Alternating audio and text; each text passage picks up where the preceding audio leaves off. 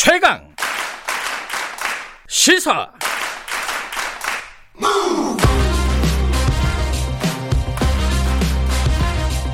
지금 여러분께서는 김경래 기자의 최강 시사를 듣고 계십니다. 예, 산업재 아, 한해 2,000명씩 노동자들이 죽어가는 현실에 대해서 뭔가 제도적으로 어 이제 뭐 규제를 마련해야 된다는 얘기는 오래전부터 나왔는데 최근에 이제 중대재해기업처벌법 이 부분이 좀 탄력을 받았어요. 국민의힘에서도 긍정적인 입장을 내 비쳤는데 그래서 연내 처리가 될 것 같은 느낌도 있었어요. 근데 지금 뭔가 좀 복잡하게 돌아가는 것 같습니다. 국회 상황이 워낙 좀 시끄러우니까요. 자, 오늘은 어 정의당 김종철 대표와 함께 이 얘기 좀 나눠보도록 하겠습니다. 김종철 대표는 지금 전국 순회하면서 중대재해기업처벌법을 촉구하고 있다고 합니다. 아, 김종철 대표님 안녕하세요. 예, 안녕하십니까. 예. 지금 취임하신 지 한 50일 됐나요? 이제 거의 그 정도 됐습니다. 예. 조금 달라졌다, 정의당이. 어, 선명해졌다. 뭐 이런 평가도 있는 것 같은데 스스로는 어떻게 네네. 평가하십니까? 한 50일 정도를. 정말 좀 많이 바쁘게 좀 달려온 것 같고요. 네. 그 뭐 달라졌다라는 의미를 네. 그러니까 저 진보 정당답게 좀 운영하려고 한다라는 음. 의미로 좀 받아들이고 네. 계속 그렇게 하려고 노력하고 있습니다. 네, 그 중대재해기업처벌법 얘기하기 전에 지금 추미애 장관, 윤석열 검찰총장 이 상황이 어 뭐 굉장히 복잡하게 돌아가고 있고 어, 네. 어지럽습니다. 지금 정의당 입장도 여러 차례 나온 것 같은데 어, 지금 상황에 네. 대해서 한 말씀 해, 듣고 이제 시작을 해보죠.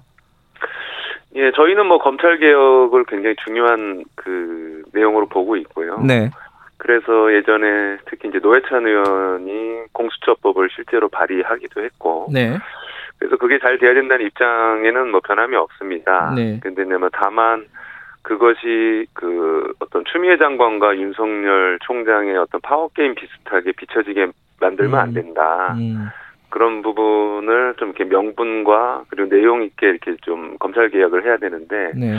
지금까지는 약간 그런 부분이 부족한 것 같아서 대단히 좀 아쉽고요. 네. 그 지금 상황을 그래서 조금 걱정 어린 시선으로 좀 보고 있는 것도 사실입니다. 뭐 총리가 둘 다 동반 퇴진하는 그런 제안도 대통령께 했다던데 이게 뭐 네네. 윤석열 총장이 그만둬야 될 것 같아요. 어떻게 보십니까?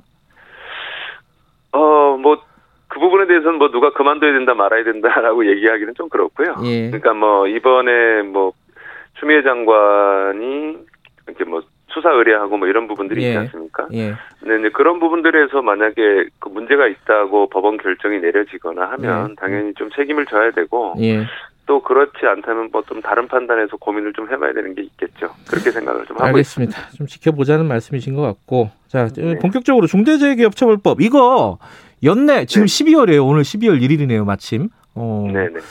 이번 회기에 처리를 할 수 있을 것 같다. 뭐 이런 전망도 나왔었는데 지금 안 되고 있는데 누가 네. 뭘안 되게 하고 있는 겁니까? 이거 좀 모르시는 분들 위해 설명을 해주세요. 지금 돌아가고 있는 상황을.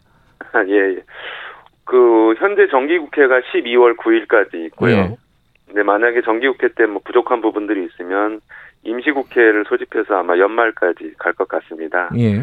근데 애초에는 중대재해기업처벌법이 그 이낙연 대표가 8월달 연설, 9월 연설에서 약속한 것도 있고 해서 될 거라고 봤는데 네. 당 내에서 어 너무 이게 세다. 음. 그, 그 기업주에 대한 책임을 묻는 방식이 너무 세고 네. 처벌 수위가 높기 때문에 어, 새로운 중대재해법을 제정할 것이 아니라 뭐 예. 원래 있던 산업안전법을 좀 강화하는 방식으로 하자면서 당론을 모으질 못하고 있거든요. 예. 민주당이. 예. 그러면서 지금 여기까지 좀, 좀 미뤄진 상태라고 음. 좀 보여집니다. 그 너무 세다. 그게 이제 뭐 과잉 입법 아니냐 이런 논란이잖아요. 뭐, 뭐, 위헌 소지도 있다 이런 얘기들도 뭐 일부 정치권에서도 그렇고 언론에서도 제기를 하는 것 같은데 이제 이게 네. 어, 처벌의 하한선이 있지 않습니까? 그죠? 그 그렇습니다. 그러기도 네네. 하고 이게 어 만약에 사망 사고가 벌어지면은 그 사업체는 다 망하는 거 아니냐 뭐 이런 식으로 생각하는 사람들이 많은 것 같아요. 팩트 체크부터 해보죠. 진짜 그런 겁니까? 지금 상황에서?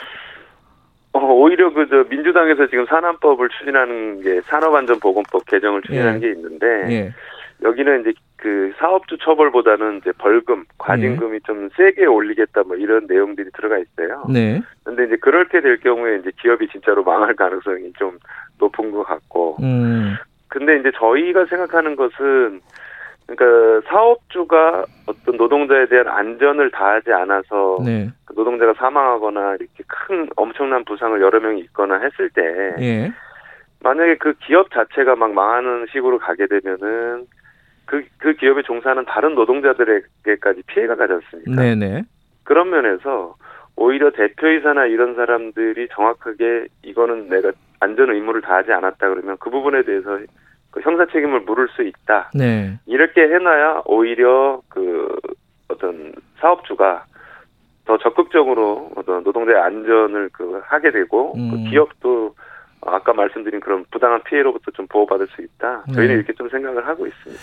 근데 이제 기업에서는 그런 얘기들이 나오는 것 같아요. 그 기업 특히 이제 그 경제 단체들에서는 이게 네. 모든 사업자들이 어 잠재적인 범죄자가 되는 거 아니냐.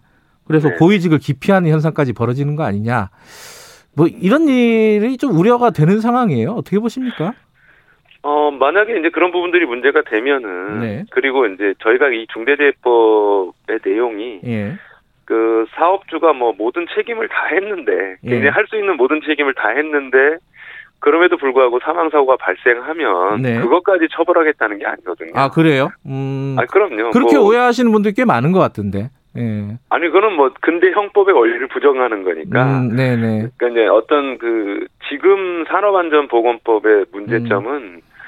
그 사용주가 안전 책임자를 지정하기만 하면 사실 빠져나갈 수 있는 구멍이 많은 그런 네. 법이거든요. 기존 법이. 예. 근데 그게 아니라 어, 사용주가 이 노동자의 안전에 대해서 그 최종 책임을 지고 관리를 할 수 있는 걸 다 해라. 네. 근데 그럼에도 다 했는데도 어, 노동자가 사망하거나 그런 부분에 대해서는 저희가 그런 것까지 처벌하자고 하는 법은 아니거든요. 음, 네, 그러니까 그런 우려는 좀 놓으셔도 될 것 같습니다. 그러니까 뭔가 좀 법적으로 뭐 미비한 부분들 이런 부분들이 발견돼야지 처벌할 수 있다. 뭐 그거는 좀 정확히 짚고 넘어가야겠네요. 그죠? 네, 네, 그렇습니다. 뭐 고의적으로 해태하거나 네. 아니면 좀 부주의하게 그런 부분을 음, 그뭐 이렇게 제대로 처리하지 않거나 예. 사실상 이 그 돌아가시는 분들의 상당수가 네.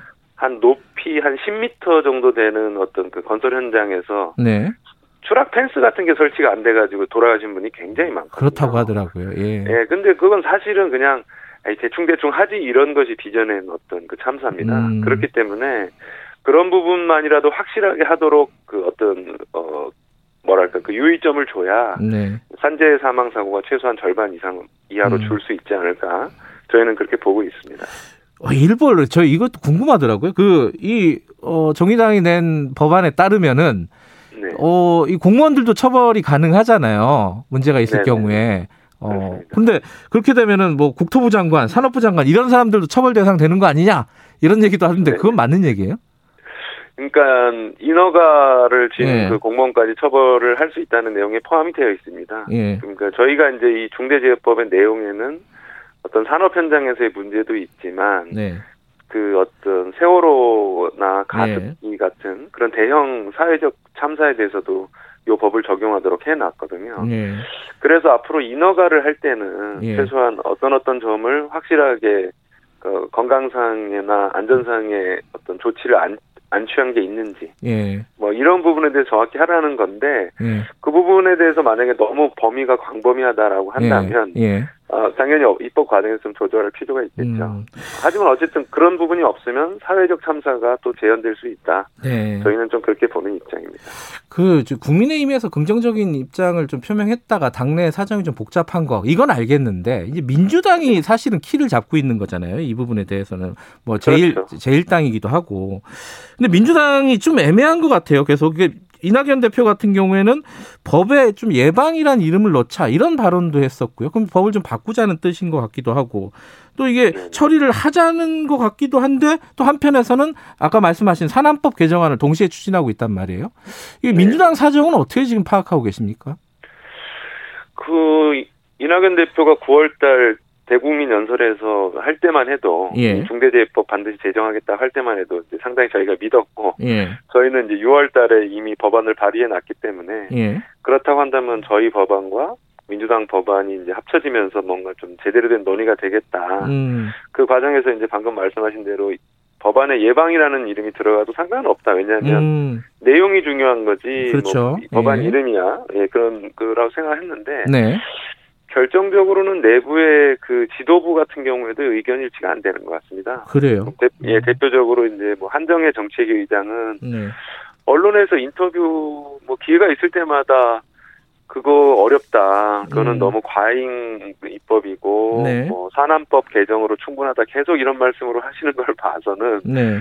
그 내부적으로 어떤 당론이 음. 일치하지 않는 문제가 있는 것 같고 네. 특히 노총 출신인 한정혜 의장이 그런 얘기를 계속하는 건 저희로서는 대단히 좀 유감입니다. 음. 오히려 그, 그 산업안전에 대해서 좀 더 관심이 많으셔야 될 거라고 생각하는데 네. 오히려 이거 당론 채택 안 된다 막 이런 얘기만 하고 계셔서 예. 여하튼 근데 지금 상황에서 이거 법이 좀 그 본래의 입법 취지를 갖고 제정이 되려면 네. 그 시민들께서 많은 관심을 갖고 이 법이 음. 꼭 필요하다는 응원을 좀 보내주시는 게 좀 중요할 것 같습니다. 근데 현실적으로요. 지금 한 달밖에 안 남았는데 연내가 이 2020년이요. 뭐 네. 공청회 이런 거 할 시간도 없고 좀 힘들다. 요번 회기에는 이런 얘기들도 있더라고. 이건 어떻게 보십니까? 아 공청회가 예. 그 지금 다 내일로 지금 예정이 돼 있습니다. 아, 그래요? 그래서 음. 예, 예, 저희가 속도를 좀 냈고 네. 현재 뭐 민주노총, 한국노총 이런 그 노동단체에서도 어, 그 공청회를 빨리빨리 하자 해가지고 네. 여당하고 공청회를 지금 그 잡은 상태, 국회와 공청회를 잡은 상태고요. 네. 그 공청회가 이제 좀 끝나고 나면 음. 어, 저희는 이제 정기국회 9일까지는 모든 일을 해서 빨리 속도를 내서 이걸 해야 된다는 입장인데 만약에 그렇게 안 되면 대단히 유감스럽겠습니다만은 최소한 올해까지는 좀 돼야 되지 않냐. 음. 요거는 좀 뭐 그 여론의 압박을 좀 해야 된다는 생각이 있고 네. 제가 지금 울산에 와 있는데 예. 그 어디 현대중공업 앞에서 좀 기자회견도 했거든요. 네. 올해만 해도 벌써 여섯 그 2월부터 5월까지만 여섯 분이 돌아가신 아. 그런 그 상황이고 예. 돌아가신 이유라는 게 특히 비정규직 하청 노동자들이 많이 돌아가시거든요. 네. 그러니까 어떤 뭐 기본적인 안전 숙지가 안 된 상태에서 막 그 현장에 투입되니까 예. 그러다가 돌아가신 분이 많다고 그래요. 네. 그래서 이런 부분을 좀 막아야 되지 않냐 음. 그런 좀 생각을 하고 있습니다. 이게 사실은 아까 말씀드린 대로 말씀하신 대로 뭐 예방이 들어가든 안 들어가든 어쨌든 내용이 중요한 거고 그리고 이제 네. 각 당에서 생각하는 입장이 있으니까 조율이 필요한 것도 사실일 것 같아요. 뭐 네, 법적인 정합성도 따져봐야 되고 뭐 이런 부분들이 있지만은 어쨌든 어 적극적으로 좀 추진 왜냐면 사람이 죽는 걸 막는 거니까요. 그죠? 이게 저- 그렇습니다. 청취자분들도 서주현 님이 안 죽게 할 수 있는데도 죽도록 방치하는 거 이거는 막아야 되는 거 아니냐 이런 문자도 보내주시고 핑크 네네. 대진 님은 어, 기업 피해 먼저 서- 걱정하는 사고방식이 바뀌어야 개혁이 된다. 뭐 이런 말씀도 네. 해주셨습니다. 알겠습니다. 네. 이거는 정의당이 어떻게 지금 이것들 추진해 가는지 저희도 좀 지켜보도록 하고요. 어, 네. 마지막으로 이거 하나 여쭤볼게요. 사람들 궁금해하는데 지금 네. 제- 뭐 재난지원금 이름들이야 뭐 각자 좀 다른데 어쨌든 국민들에게 코로나 피해를 입은 국민들에게 어, 돈을 지급하는 거 이 부분에 대해서 정의당은 전 국민한테 30만 원 주자고 얘기를 했어요. 그죠? 네, 네 그렇습니다. 이게 뭐 예산이나 뭐 국가 재정 뭐 이런 걸 생각해서 좀 무리 아니냐 이런 게 이제 그 거대 정당들은 생각하고 있는 것 같은데 이렇게 말씀하신 이유 간단하게 좀 들어볼까요? 예, 지금 뭐 코로나 19가 벌써 400명, 500명으로 계속 되고 있고, 네. 그래서 이제 당연히 그 정부의 그 가- 그 방역 강화 조치가 이제 2단계 뭐 이렇게 너- 올라가고 있지 않습니까? 네. 그러면 당연히 경제적으로 이제 위기가 오고 특히 자영업자 더 어려워질 거 뻔한데 네. 해외까지 어렵단 말이죠. 음, 그렇다고 한다면 내년 1월, 2월에는 지금보다 훨씬 더 어려운 상태가 될 텐데 네. 선제적으로 모든 국민들에게 재난지원금을 저희는 30만 원 수준 음, 정도로 해서 지급을 해야 그나마 국내에서 어떤 경기 수요가 살아나고 네. 그 지역에서 좀 이렇게 돈이 돌고 돌면서 어, 경제를 방어할 수 있다. 네.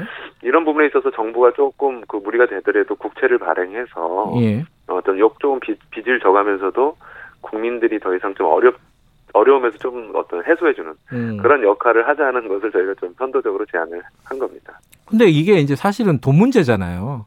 그래서 이제 네네. 뭐 지금 그 민주당하고 국민의힘이 싸우고 있는 것도 뭐 본 예산으로 갈 거냐 또 따로 갈 거냐 뭐 추경으로 갈 거냐 뭐 이런 부분들도 네네. 논란인 것 같은데 재원 마련은 어떻게 생각하고 계십니까? 어 저희는 당연히 저희가 예산 이 지금 재난지원금으로 하는 게 최소 15조에서 예. 그다음에 저희가 이제 자영업자들 임대료 절반 정도를 지원하자 해서 예. 합치면 한 21조 정도가 되거든요. 예. 현재 이 세수를 갑자기 마련하기는 쉽지는 예. 않기 때문에 뭐 일단 국채를 발행해서 하는 부분들 하나를 하고 있고 예. 장기적으로는 저희는 어떤 좀 증세 같은 부분도 이제 실시를 해야 된다. 음. 이번 이번 코로나 전국에서 그래도 소득에 좀 이익이 난 분들한테는 우선적으로 하고 음. 장기적으로 어떤 좀 보편 증세 같은 걸 해서 어그 재원을 좀 마련해 나가면서 음. 어, 방금 말씀드린 복지나 재난 지원 이런 부분들을 확대해야 되게 된다. 네. 이런 입장을 가지고 있습니다. 알겠습니다. 오늘 여기까지 드릴게요. 고맙습니다. 감사합니다. 예, 정의당의 김종철 대표였습니다. 어, 1분 여기까지 하고요. 2부에서는 어, 더불어민주당 윤호중 법사위원장 만나보겠습니다. 잠시 후에 뵙겠습니다. 8시에 돌아오죠.